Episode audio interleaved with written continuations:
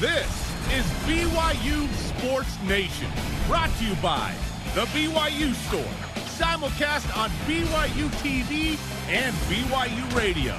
Now, from Studio B, here's Spencer Linton and Jarom Jordan. BYU Sports Nation is live once again. Your day-to-day play-by-play in Studio B, presented by the BYU Store, official outfitter of BYU fans everywhere. Hope you're enjoying your Thursday, January 7th, wherever and however you're connected. Wonderful to have you with us. I am Spencer Linton, teamed up with a guy who always appreciates a good thank you note, Jarom Jordan. Yesterday, Zach Wilson penned on social media a really nice thank you note to uh, Kalani Sitake, and uh, a lot of it was really personal and heartfelt, and it was pretty awesome, man. And then uh, you combine that with the fact that uh, our Zach Wilson interview got out there, and he talked about just fit off the top of his head, uh, 49ers, Kyle Shanahan. Niners fans are like, ha!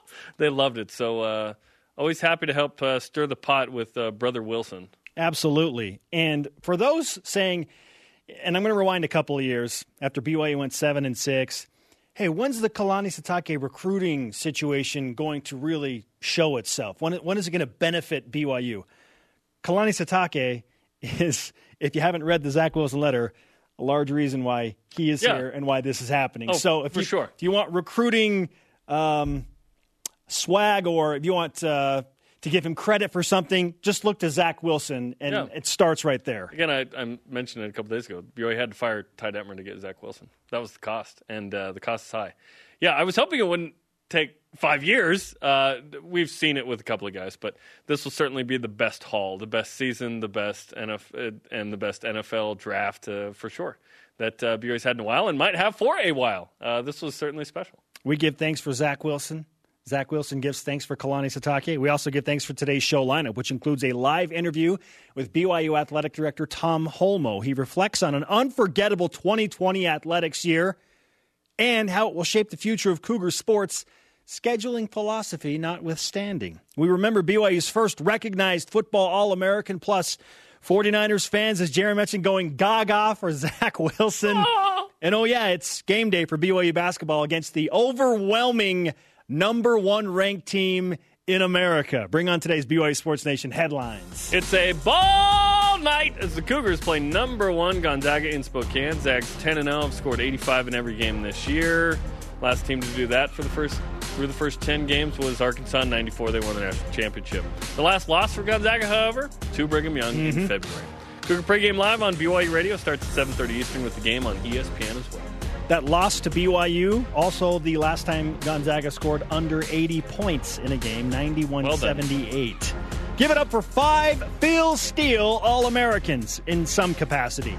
Jake Oldroyd, Dax Milne, and Brady Christensen named 2020 Phil Steele All Americans, while Tyler Allgeier and Zach Wilson received All America honorable mentions. Christensen, with his 11th All American citation in the postseason as a second teamer by Phil Steele, Milne and Oldro- Oldroyd were named to the third team.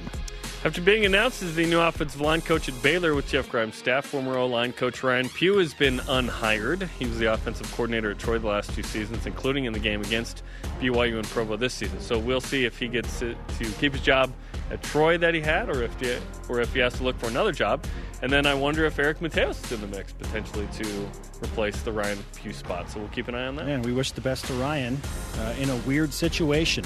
BYU women's basketball looking to bounce back after a difficult loss at San Diego. The Cougars six and two play in Los Angeles at LMU five Eastern time.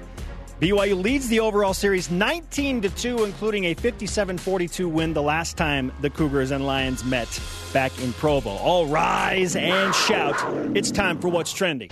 You're talking about it, and so are we. It's what's trending on BYU Sports Nation. Bring on number one in Spokane. BYU basketball has done it before. Gone to the Pacific Northwest against the number one ranked Gonzaga team and knocked off the Zags.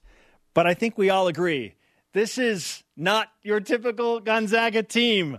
Maybe the best ever. So we're stepping back and asking the following question. Jeremy, I'd like you to answer it first.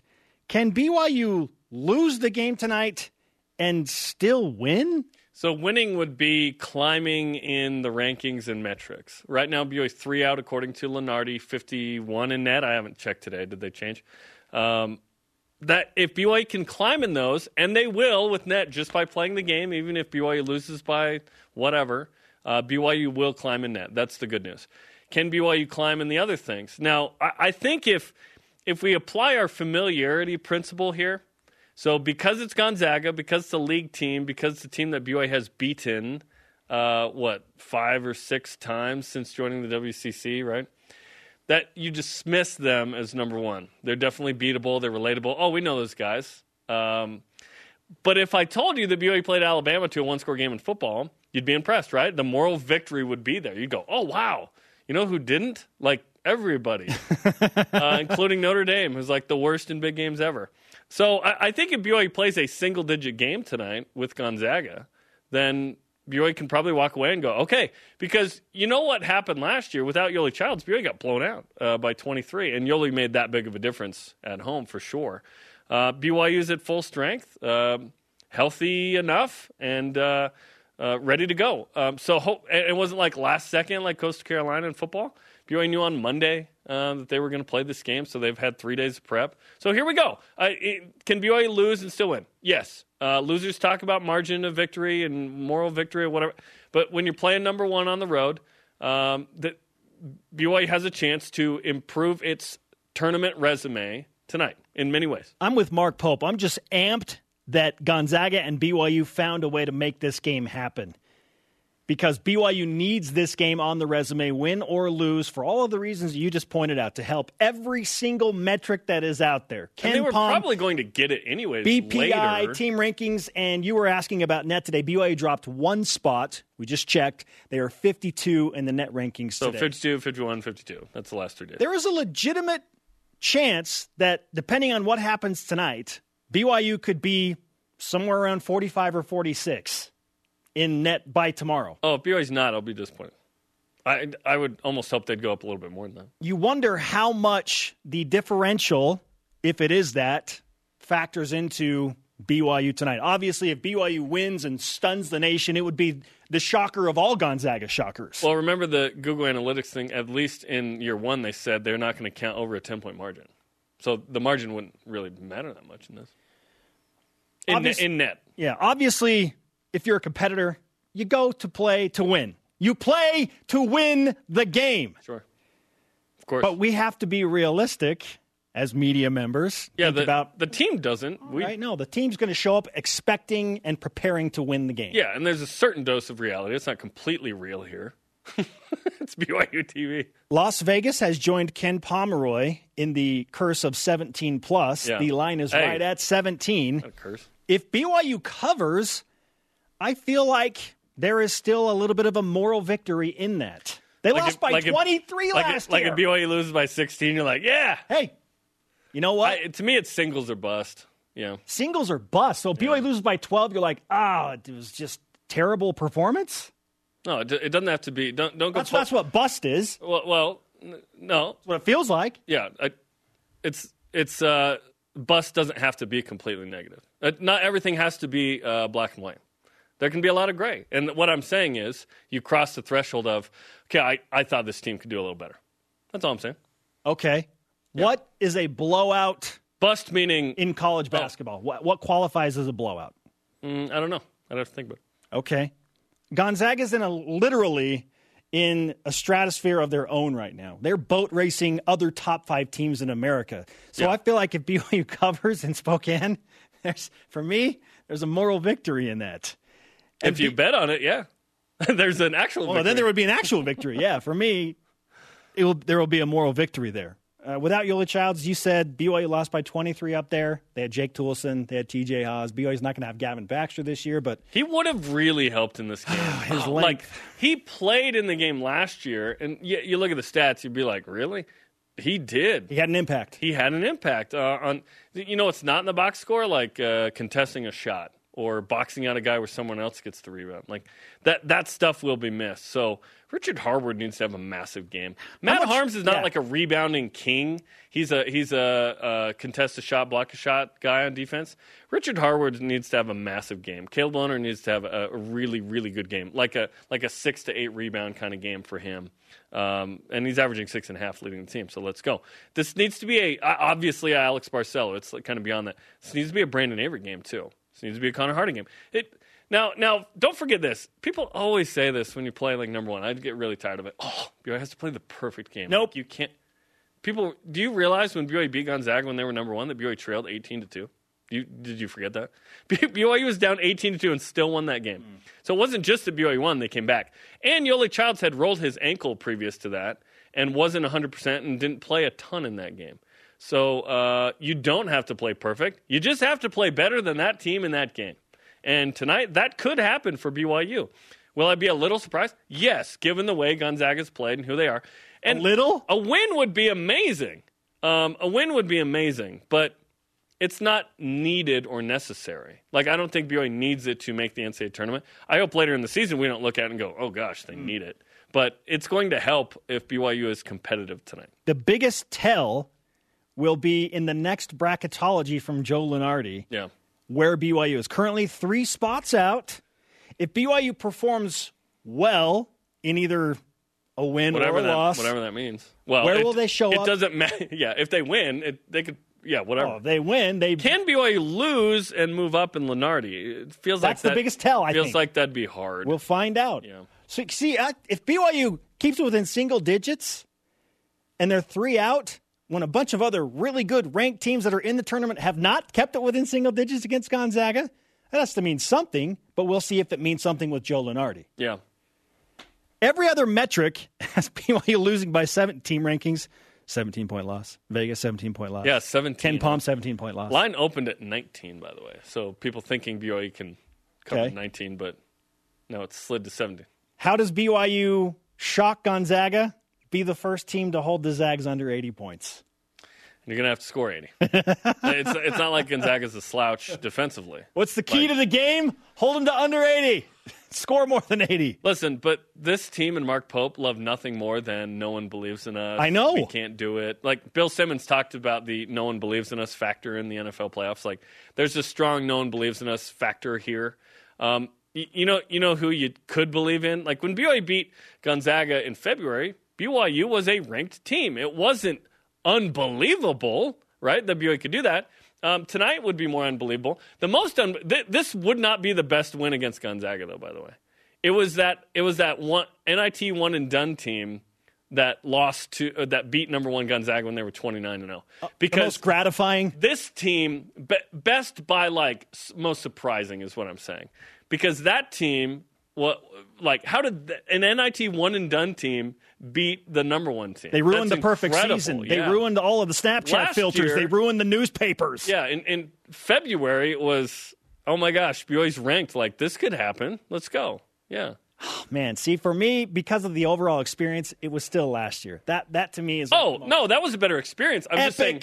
I that's not what I'm saying. I'm saying surprised. Like, whoa, I did not expect that really. whatsoever. I see. I thought you'd go with the shaved your head moment, the first one. Yeah, that was. But I that was like the team that beat the, of the top five wins. Like that was like the worst BYU team to do it against one of the best, because that's the only time BYU's beaten Gonzaga when they were number one, and it was an NIT one and done team. Like what? When the dust settled, that was pretty. All of them are great. The first Oh, one, yeah. yes, when you shaved your head, that win got BYU into the NCAA tournament. So then I go, oh, that's incredible. BYU was an NCAA tournament team. They were pretty good. Like that's awesome. because of that win, I'm talking Yeah. surprise factor. Yeah. Our question of the day What is an acceptable outcome for BYU basketball tonight at Gonzaga? Let's hear from you, BYUSN, in Voice of the Nation. This is the voice of the nation on BYU Sports Nation. At Ray Katzenbaugh answers on Twitter. I don't believe we are quite ready to beat Gonzaga this year. We meaning BYU. Of course, I want to win, but if BYU can stay within eight points, that will give me hope for the future game with Gonzaga. Within eight, again, they lost by 23 in Spokane last year and won by 13 in Provo. Granted, the Yoeli Childs factor was a big part of swinging it. A 36 swing. 36 points, yeah. yes. So, ah, man, eight points, well, and, I think, I think and the crowd. And there's no crowd in the kennel tonight. What's that going to mean? How's that going to swing this I game? Think in BYU way, generally relishes the animosity of a crowd like that. So, in a way, I feel like it hurts that there are no Gonzaga fans there. Yeah. Okay, coming up, what Tom Holmoe learned from the 2020 scheduling for future ones. And is it currently the same as basketball sees cancellations increase? How do the scheduling philosophies go there? BYU Athletic Director will join us next. This is BYU Sports Nation. BYU Sports Nation is presented by The BYU Store, official outfitter of BYU fans everywhere. Get ready for BYU and number one Gonzaga tonight, starting at 7:30 Eastern on BYU Radio with Jason Shepard on Cougar Pregame Live. Let's go. Game night for BYU basketball. We are live right now in Studio B with your day-to-day BYU sports play-by-play. Spencer Linton and Jarom Jordan here. Joining us now on the Deseret First Credit Union hotline is BYU Athletic Director Tom Holmoe. Always a treat to have the one and only Tom Holmoe with us on the show. Tom, uh, welcome back. In hindsight, let's start here. How would you define the 2020 BYU football season? Oh, super, super fun. I, I say that. I know that game day to me is what it's all about. And we had a bunch of game days. And so I just think back on the season, and the week of the game was kind of topsy turvy usually. But on game day, just to be in LaVell Edwards Stadium or to be in the other stadiums where we got to play, I just really cherish those moments. And as I look back on that, it was fun. That's the word. Take us back to June because this team starts practicing in, in July. And then August, obviously, the, the schedule gets whittled down to as low as two games. What were you feeling then, and how did you make this season happen? Well, it, it, just was a lot of people that were trying to create something out of nothing eh, when you don't really know how to do it. And so I, I, use, I get a lot of credit for this, and, and I understand how it was so unique. But there were certainly so many people and so many pieces to the puzzle to put it together. And I, I just look back at it, and there were just, I've said this before, there were some good days and some real bad days. But I think most of the days were pretty good you just kind of chisel away at it. Every day you try to take a few steps forward. Uh, you get knocked back a couple times. I learned a lot about some uh, people in the business that you can really trust and some people that you couldn't. I look back and, and I think it was a great experience personally for me. Uh, I think everybody in the COVID uh, era has their own experiences. Mine are unique because they're mine. And I'm sure if you had uh, a thousand people on as um, uh, guests, they would have their own COVID experience. So I kind of treasure it because it's mine. BYU knocks off UCF 49-23 in the Boca Raton Bowl to go 11 and 1. Uh, the Cougars, we think, are going to finish in the top 10 of the AP poll for just the fourth time in program history. But I have to ask, because it came up late in the season, how seriously was BYU considering playing multiple bowl games, if that was even an option? And I'm supposed to tell you that. uh, you know, I, I wasn't going to say anything right away, and during it, I, I, follow social media for our fans that are trying to get involved in BYU athletics and the football team, and there were a lot of questions about that. Uh, the, it did actually come up, and I'll say that now. We we had I'm not going to say opportunities, but there were conversations, but those conversations were um, taken off the table rather quickly, not by us. And it was just deemed that it was a non starter by people um, in high places so ESPN. that would say, no, no, no, no, we're not doing this. And, and more, I think more, um, you know, just people in college football, we're not going to go down this road. We're not opening this can of worms. 2020 and the CFP and college football, the whole season, it's been uh, a crazy adventure. We're not going to open Pandora's box and have a second bowl game this year. Forget it. And so, did the chance come up? You look, it was just fun, and I'm the only one that knows kind of that conversation. but uh, I thought to myself for about five minutes, "You've got to be kidding me." Understandable. Yeah. Okay. Let's talk about the Coastal Carolina situation. So obviously. BYU and, and you talked about it and Kalani talked about it. You guys were hoping to get as many games as possible. Kalani kept saying 12 was the goal, right? Um, you ended up getting 12 with the bowl game, which was incredible. Um, were there other games? Obviously, Washington became uh, public and that whole thing, but were you trying to get other games or were you waiting for the right one and Coastal was the right one? And are you still like, yes, it was worth it to take that game? I think all those are possible suggestions are accurate. We were waiting to find the best games, but we would also entertain other games. There came a point late in the season where we realized it really doesn't do us any good to play this game other than the fact that it's a game. And our players wanted to play games. But there came a point when Kalani and I would just say to each other, look, you know, we can't just do this for the entertainment value of wanting to play because as the season progressed, it became very apparent to us that our players were beginning to tire out in, in a different way than in past years, maybe like you would see from other schools and other conferences across the country. It became a pretty big drain. And so Kalani and I had to be somewhat wise and kind of take that decision out of the players' hands. They would have played 15 games if we would have let them. But it wasn't going to be in their best interest. And, and it's hard to get the pulse of the, every member of the team but we just felt it was probably the right thing to do to play the games we did. When Coastal came up, that was one of the games where we said this this could be good for us. We felt that would we get into the top uh, into a New Year's Six at the time? We didn't know if it was happen or not, but it gave us a chance. And I think when we talked to the players about it, and the players understood what was on the line, we get to play a, a, a ranked team. Then that was one that was worthwhile. So, was there a point where you realized, and maybe it was after Tom, that oh, even if BYU had won the game, it still didn't mean a New Year's Six was going to happen. Which was, I don't know for you, but it was for us. It was really disappointing. It was like, wait, what? Even if, uh, because this committee didn't really appreciate obviously non-power five teams this year. Yeah, I tried to not let myself go there because it really is out of our control. I knew that if we played the game, then it had a chance to move the needle. If we didn't play the game, we would have to rely on whatever. That's out of our control if we didn't play the game. Now, people will say, well, you could have been undefeated. At that point in time, it just didn't seem that alluring. It seemed more alluring to try to get as high as we could and to go as far as we could and to play games that our players wanted to play. And so that's why we took that game. BYU Athletic Director Tom Holmoe on BYU Sports Nation.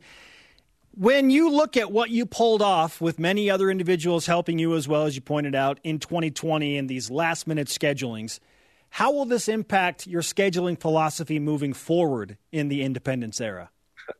Well, not much because most of our games are scheduled out to about 2030. So we won't really be able to affect the future schedule unless there's changes in the schedule. Now, I, I can't imagine that we would change anything in our schedule like we have done that in the past. Um, there's always flexibility, but as you look and see our schedules, they're pretty locked down. And uh, there's been a little bit of movement. We actually had a little bit of movement uh, in the last week or so for a couple uh, down the road, a few years. But that will continue, and you'll learn about it generally if they, the other school, leaks it, or if we get close to the season where we're going to release it. Obviously, there's been a lot of dialogue around schedules, and I've been at the heart of one end of it and, and whatever. But did this season um, indicate anything to you as to how BYU is perceived with a schedule, with winning? Um, and obviously, like a little pro, more protein or Power Fives, right? A, a, which wasn't in your control, six canceled were needed to probably be in that New Year's Six conversation. But was there anything you learned in how this played out, winning against all these teams, but the perception of non-power five teams in general? You know, I think that you know your com- your uh, opinion and mine on this uh, would be different, Jeremy. I think that this was a, a, such a unique year. I think it's an sure. asterisk year. I say asterisk not in a negative sense, just uh, in an unusual sense. And I would think that if we played a similar schedule every year like this, I think one, we learned what the CFP thought. Two, I think a lot of people would become tired of it. Uh, three, I think we have the ability to continue to get better. And there'll be times when we are not going to run the table like we did this year uh, with a with one blemish. But I think um, our all along from the time we first started with the scheduling of independence, we I think it's gotten a little bit too tough at times for sure. There's no question about that. But you you either get those games or you don't. And if you don't take some, you're not going to get others. And so we're, we're, we're, if I could go back to the very beginning of independence, then I might have a little bit more experience in scheduling. But we can't. we did what we did, and that's where it goes. So I would say, as I look at next year's schedule, it's tougher than this year's schedule for sure. But I think everybody realizes we're we were better personnel wise, coaching experience wise, and we had a lesser schedule. And that was one of the th- those were the number of things that led to the season that we had.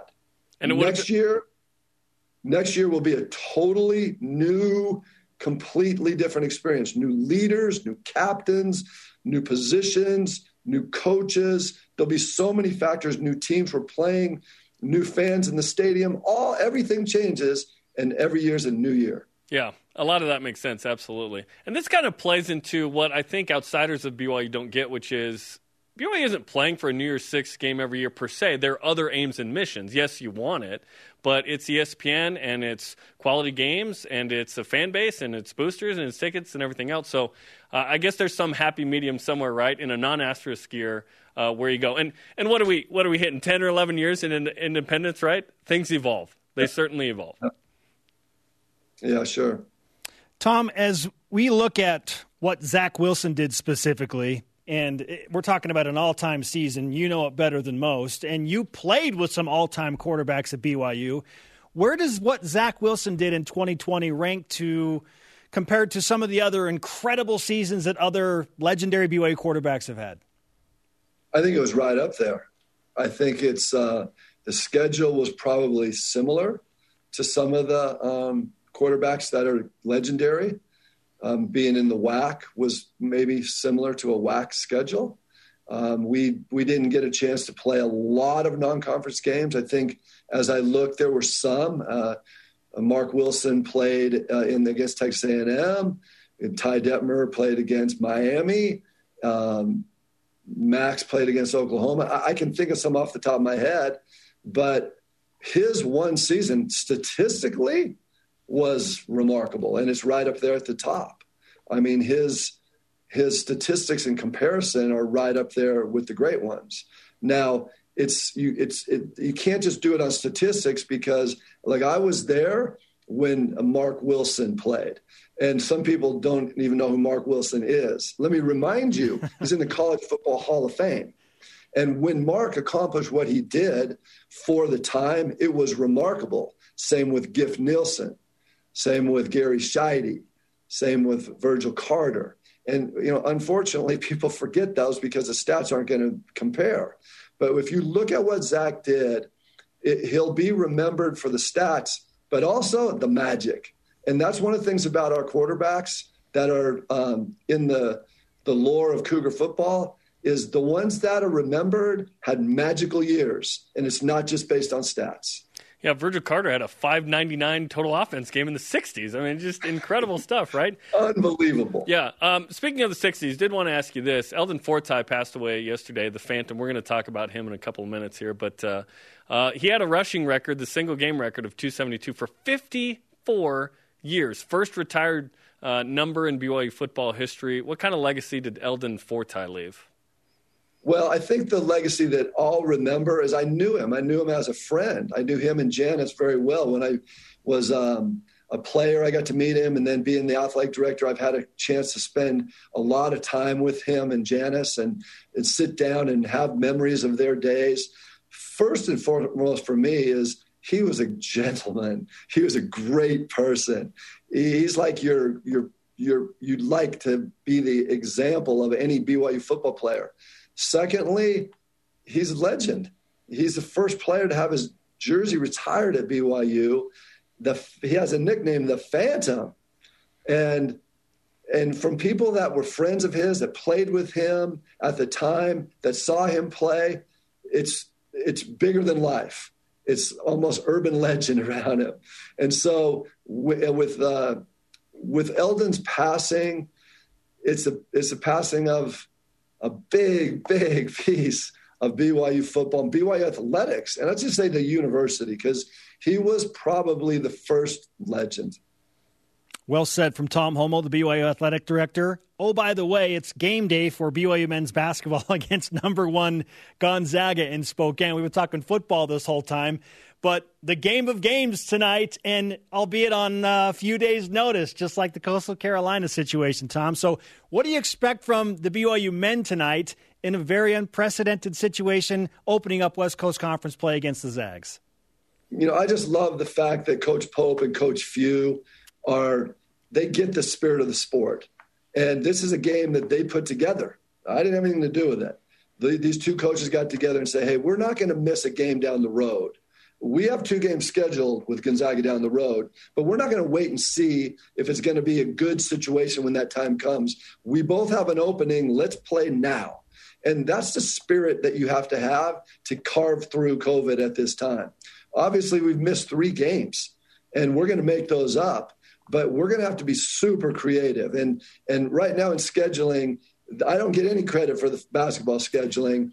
Uh, Coach Pope and his staff and Brian Santiago, they're working their tails off. It's almost like what football was, but in a really condensed uh, time period. So I'm a little bit tired and fatigued from scheduling, and now the boys get to do basketball. But we're in super good hands, and this is a good witness to see that this game came off tonight. I look at I've, I've been I was listening to the show a little bit earlier, and this is nonsense talking about how many points would be a victory. Come on, we're not going down that road. We're going up there for one reason and one reason only. And I do respect the fact that this might be the best Gonzaga team ever and I, when I say might, uh, I might say it is the best Gonzaga team ever. Now they have to finish off the season, but don't you want to play that team? Yeah. If I had oh, eligibility left, I'd want to be on that court up there tonight. Yeah, absolutely. And, and as a former committee member, you know this is going to help the net ranking no matter what, right? yeah, let's go. These are games where you dream about when you're a kid. I like what I just feel like when when I go to the Marriott Center and you think about that game against Gonzaga last year, one of the things I do in a packed venue is I look around and I look for the little kids. I do it all the time. and I just look at them and I look into their eyes and I see them dreaming. And what they're dreaming about is give me a chance to play in a game like this one day. And it's tonight. And that's what our players, their dreams are coming true tonight. Now they'll stare into the cardboard eyes in the kennel, right? the dreams are oh, still don't, happening. Don't even go there. Uh, Tom, the ultimate competitor, uh, we commend you, th- to say the least, on what you've done for BYU football and the scheduling madness and navigating through uh, COVID and not to mention the All In fundraiser, uh, which has just been so fun to watch and see BYU Sports Nation and Cougar Nation come together and, and raise funds for that. So, uh, yeah, let's let's get the update real quick. How is the All In fundraiser going? It's it's amazing. Um, I can't wait to at, when we finish the campaign to be able to come in and express my gratitude. I can do it now, but that's a little bit, uh, you know, a little cheat on that but it's fantastic. Uh, we're, we're, throwing out these numbers every Monday. We're up to about 6,000 donors. Whoa. We're at about $11 million. And it's, we're going to go a little bit longer because the, the money is still coming in. The donations, the letters, the sentiments, the narrative, it's unreal. And it's just, it's, it's overwhelming and humbling for me to be able to see how Cougar Nation is getting behind our players, our teams, and our coaches. It's, it's unbelievable. Tom, we're all in with you, brother. Thanks so much for the time. We appreciate the lengthy interview. One more thing, boys. Coach Rose. Oh, absolutely. Prayers out. Prayers out. Yeah. He's, he's, he has some good, um, positive things in the last, uh, you know, few days, and he's fighting like crazy and doing a great job. And I just want to remind Cougar Nation, prayers out to the Roses. No question. That's beautiful. Yeah, we send our love as well. Thank you for bringing that up, and uh, we've enjoyed the updates from Cheryl and the Rose family. He's uh, he's a walking miracle in a lot of ways. Thanks so much, Tom. Go Cougs. You got it. Tom Holmoe, the athletic director on the Deseret First Credit Union Hotline. Deseret First, you know why we show how. He he he can't just throw up a rose like that and not feel something. Wow. Um, so yeah, a lot to take in from that uh, interview. Man. Okay. Coming up, he's known for hitting a buzzer beater at Stanford. Now he's coaching up the Cougs. Nick Robinson's Deep Blue is coming up. Plus, is there another fan base that loves Zach Wilson more than BYU fans? No. there's there's one in the Bay Area that's uh, getting close. St. Mary's? This is BYU Sports Nation. This segment of BYU Sports Nation is presented by Visible Supply Chain Management. Saturday night, get your gymnastics on as we broadcast a quad meet from West Valley, Utah at the Maverik Center between number four Utah, 17 BYU, 23 Utah State, and, and uh, Southern Utah, and Utah State. Three ranked teams. Let's go. Saturday, 9 Eastern on BYU TV and the app. The top of the mountain. He is Jarom Jordan. I am Spencer Linton, and this is BYU Sports Nation. Let's whip it. The Cougar Whip Around, presented by Visible Supply Chain Management, tackling America's most challenging shipping problems. Phil Steele included several Cougars on his All American teams. Which player was most surprising among the two honorable mentions, Zach Wilson or Tyler Allgeier? Oh, no question. It's Zach Wilson. Zach Wilson's an honorable mention. We're talking about potentially the second quarterback drafted overall in the 2021 NFL draft. Who, who should he replace then among the top three? I don't know. Somebody. If Mac Wil- Jones? Trevor Lawrence? If you Kyle put Zach Trask, Wilson Justin Fields in Mac Jones' shoes at Alabama with that talent, I think Zach Wilson has an even better season than Mac Jones. I think head to head, he is a more gifted, naturally quarterback than Mac Jones. So yeah, take Mac Jones yeah, out. It feels weird to say. it feels weird to uh, have Zach Wilson, Tyler Allgeier both honorable mention All Americans. Tyler certainly deserves it. He had a great year. He was awesome. But yeah, Zach at honorable mention is weird. But who does he replace? So it, it probably suits him then. All right. After our interview yesterday with the aforementioned Zach Wilson, and Zach specifically mentioning he feel like he'd be a good fit with the 49ers because he knows well what Kyle Shanahan does in San Francisco. We saw 49ers fans just go nuts about this, Jarom. Who loves I don't have the playoffs to talk about. Who loves Zach Wilson more right now, BYU fans or 49ers fans? I would hope it's BYU fans. Uh, Niners fans, yeah. Uh, if he's drafted by the Niners, perhaps they equal or pass at some point the love of BYU uh, Sports Nation for him. But uh, no, pretty excited. Niners fan loves that, man. They ate it up. And full context, we didn't say, of all the teams, who's.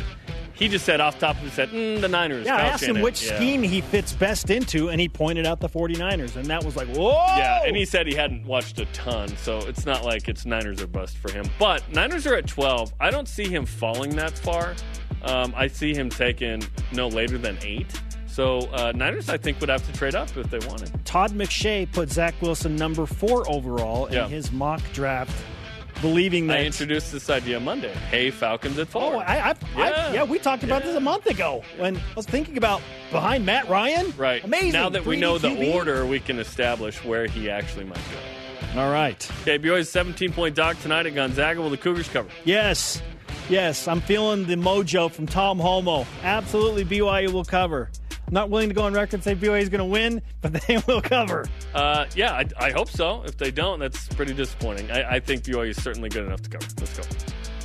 Back to football now. Troy Aikman, former Dallas Cowboys legend, said yesterday that Kellen Moore, former Boise State legend, now the offensive coordinator for the Cowboys, had originally accepted the Boise State job, then reconsidered after questioning the university's commitment to football. Jarom, things are not trending in the right direction for Boise State. Is this the end of the Broncos' football dominance? Well, I guess what do we mean by that? Because they've still won 12, 10, 11, and 10 the previous four years before this one. So I. I don't think this is the end of it. Um, are they the, still the same Boise State that's like going to have zero or one losses every year? No, but I still think they're one of the top three group of five programs. I don't think this is the end of that. We'd have to see, I don't know, a season where they like have a losing record. As long as they have Hank Bachmeier, Oh, they'll win the all the games. Jarom. Yeah. They'll win well all the by games. yesterday. By the way, I think Troy Aikman was the last legitimate UCLA football player that led UCLA to a notable season, the most overrated team in college. What about our guy Ben ever. Olson? Coming up, Gonzaga prop picks. Helping my point. And we go deep blue with BYU assistant coach Nick Robinson, who found his own success with Stanford in the Pac 12. This is BYU Sports Nation. This segment of BYU Sports Nation is presented by Bodyguards, protection for a life worth living.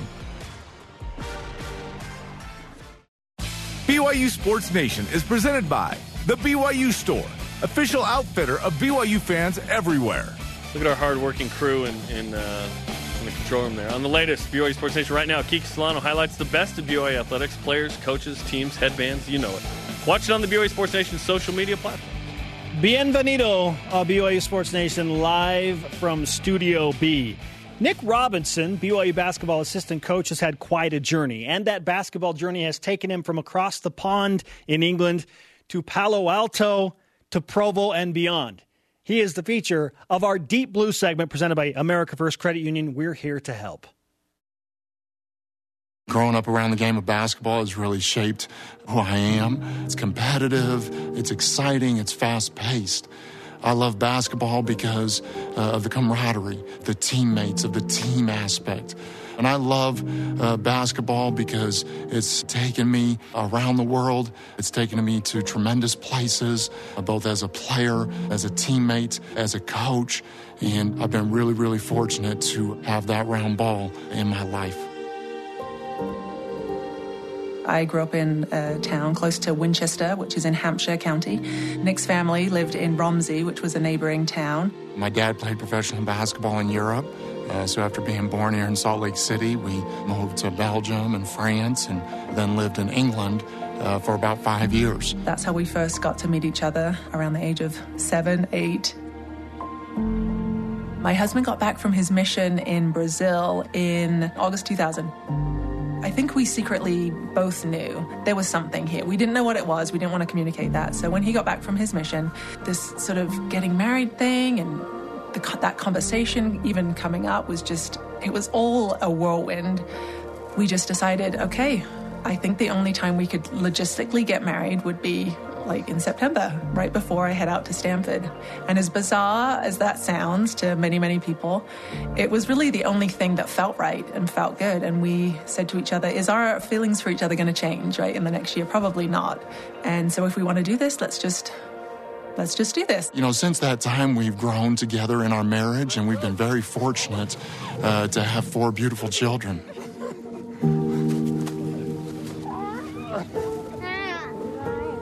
No, come on, else.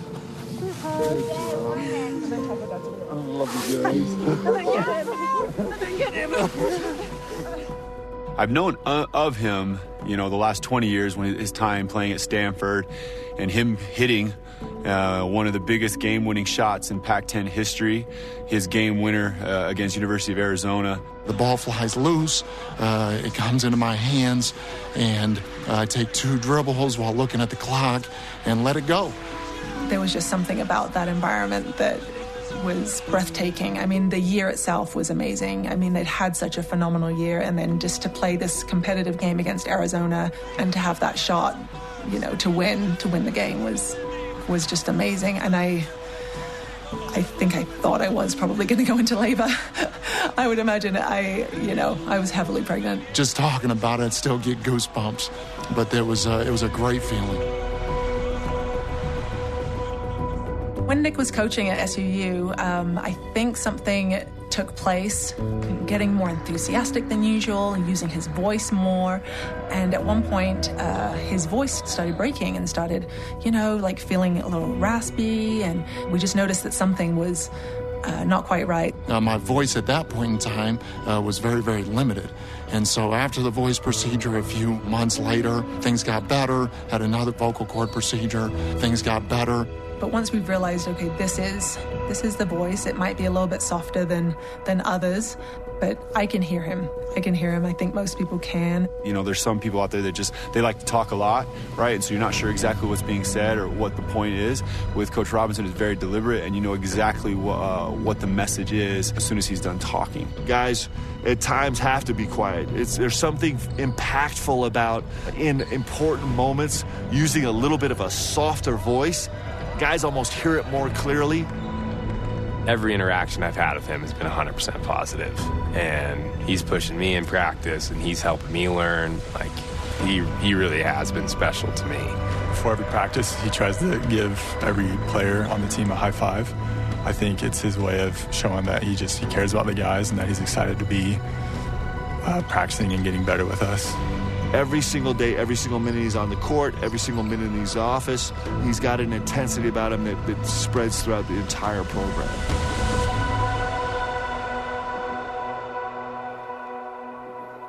Nick Robinson, our Deep Blue feature. Uh, and when they say every interaction is genuine, yeah, he's awesome. We feel that here every time you talk to him. Yeah, and he's overcome uh, two voice procedures, right? Different kind of voice, but you can hear him clearly. It's it's fine. It's perhaps different than it was, but he was the head coach at Southern Utah. Was at Seattle in the WAC. Utah Valley would play against them, and uh, uh, Mark Pope said, "Hey, I need you on this staff." So it's been nothing but awesome with this staff, including Nick Robinson, who's fantastic, and of Yeah. course he's known for that shot. What an unbelievable staff BYU basketball. Pretty has right awesome. Pretty awesome. Okay, coming up today's Rising shout out to one of the all-time Cougar football greats. Plus our prop picks for the ultimate road test that BYU basketball can have in 2021 at number one Gonzaga tonight. This is BYU Sports Nation. Deep Blue on BYU Sports Nation is presented by America First Credit Union. We're here to help. BYU Sports Nation's Rise and Shoutout is presented by Mountain America Credit Union, guiding you forward. BYU Sports Nation is always available on demand via the BYU TV and BYU radio apps. Download the pod, go to the BYU Sports Nation podcast, subscribe, review, and rate. Bring on our prop picks for BYU at Gonzaga, presented by Bodyguards Protection for a Life Worth Living. Learn more at bodyguards.com. Ben Bagley, join us, won't you? Would love to. Let's start with this one. How many points will BYU score tonight at Gonzaga? And I've got you some windows here. Under 70, 71 to 75, 76 to 80, 81 to 85, or 80 plus. I'm going to go 76 to 80. I really feel like BYU has to go 80 plus to win the game, but I'm, I'm going to bank on 76 to 80. I'm just a little under that, 71 to 75. Number All right. two. All right, here we go. Who will be the game's third highest score? I, I'm going with Alex Barcelo. Why? Because I don't know. I just feel like going with Alex Barcelo. I go Kispert, Barcelo, and then I have Drew Timme with you third most. All right, and for our last one, as always, price is right, rules apply. Closest to without going over. What will be the largest lead tonight for BYU? Ooh, the largest lead by BYU. Man, I'm having visions of being down 18 to 2 at Gonzaga. Uh, And then I'd win. say four four points for BYU. I'll go six, so just one more bucket. So I need it to be five or six, and you could have it as one, two, three, four. Okay. Listen, if it's four or six point BYU lead with like eight minutes to go, then we get into the weird zone. Yeah. Then the pressure's on. Hopefully it's in a tight game, yeah, late, which would be great. Yeah, that'd be awesome. All right, those are our prop picks. The only game we have for the Wheel of Consequence this week, which we will spin tomorrow. Yeah, because we don't think they're going to play another game tomorrow. So that makes Spin the wheel tomorrow. and it'd be after the window. I'm not writing anything off for a game potentially coming up on Saturday based on everything that's happened in the past year. But it doesn't feel like there will be one. But you know, in our day and age now, it's like, Yeah. hey, you want to play? And- yeah, let's do it Saturday. no games last week, so just the one. Yep. Our question of the day between BYU and Gonzaga: What is an acceptable outcome? Our elite voice of the day, presented by Sundance Mountain Resort. At Tom Homo winning. No, he didn't. This is that. nonsense. You guys You are a bunch of to win the losers. Yeah. at East Coast Cougads. I think you're underestimating the coaching factor. Mark Pope has a great record of carving masterpieces with a comparatively dull knife. Oh, that's mean to the players. But yeah, no, I, I know what you're saying. I'm just kidding. Yeah. What does that mean? Yeah. It- it- Again, the Pope factor is real, for sure. He has this way of like motivating. He's won at New Mexico State. He beat Gonzaga in Provo last year. He's won at San Diego State. Yeah. He's won at Houston. I, he, so I, I won't be shocked if BYU is close tonight just because of that go. exact thing, Let's the Mark it. Pope factor. Today's Rise and Shoutouts presented by Mountain America Credit Union, guiding you forward. Uh, Eldon Fortie passed away at the age of 79. He was nicknamed the Phantom and was BYU's first first team All American in 1962, first jersey retired. Uh, that season, in one game, he ran for 272 yards against George Washington, a single game record that was held for 54 years until Jamaal Williams broke it in 2016. I tweeted a story his nephew Ken emailed us uh, this morning where he was sidelined with a broken collarbone, uh, but the Wyoming crowd and Laramie kept chanting "Phantom, Phantom," and he decided to go out for one play and scored a touchdown. Amazing. In July 2009, we did about 25 interviews with Cougar sports legends. One of those was Eldon Fortie. It was very fun to get to know him. We interacted a couple times over the years, and I'm told by his family that he was an avid watcher of BYU Sports Nation. So, uh, thoughts and prayers, and a rise and shout out to one of the greats, Eldon the Phantom Fortie. Yeah, we love the Fortie family. Well put together, Jarom, and uh, great to honor uh, what Tom Holmoe called the uh, first football legend at BYU. Our thanks to today's guest, Tom Holmoe. Sorry to Dennis. For Jarom, I'm Spencer. Shout out to Derek Dawes. See you tomorrow on BYU Sports Nation to recap the showdown at Gonzaga. Go Cougs and go Fortie family.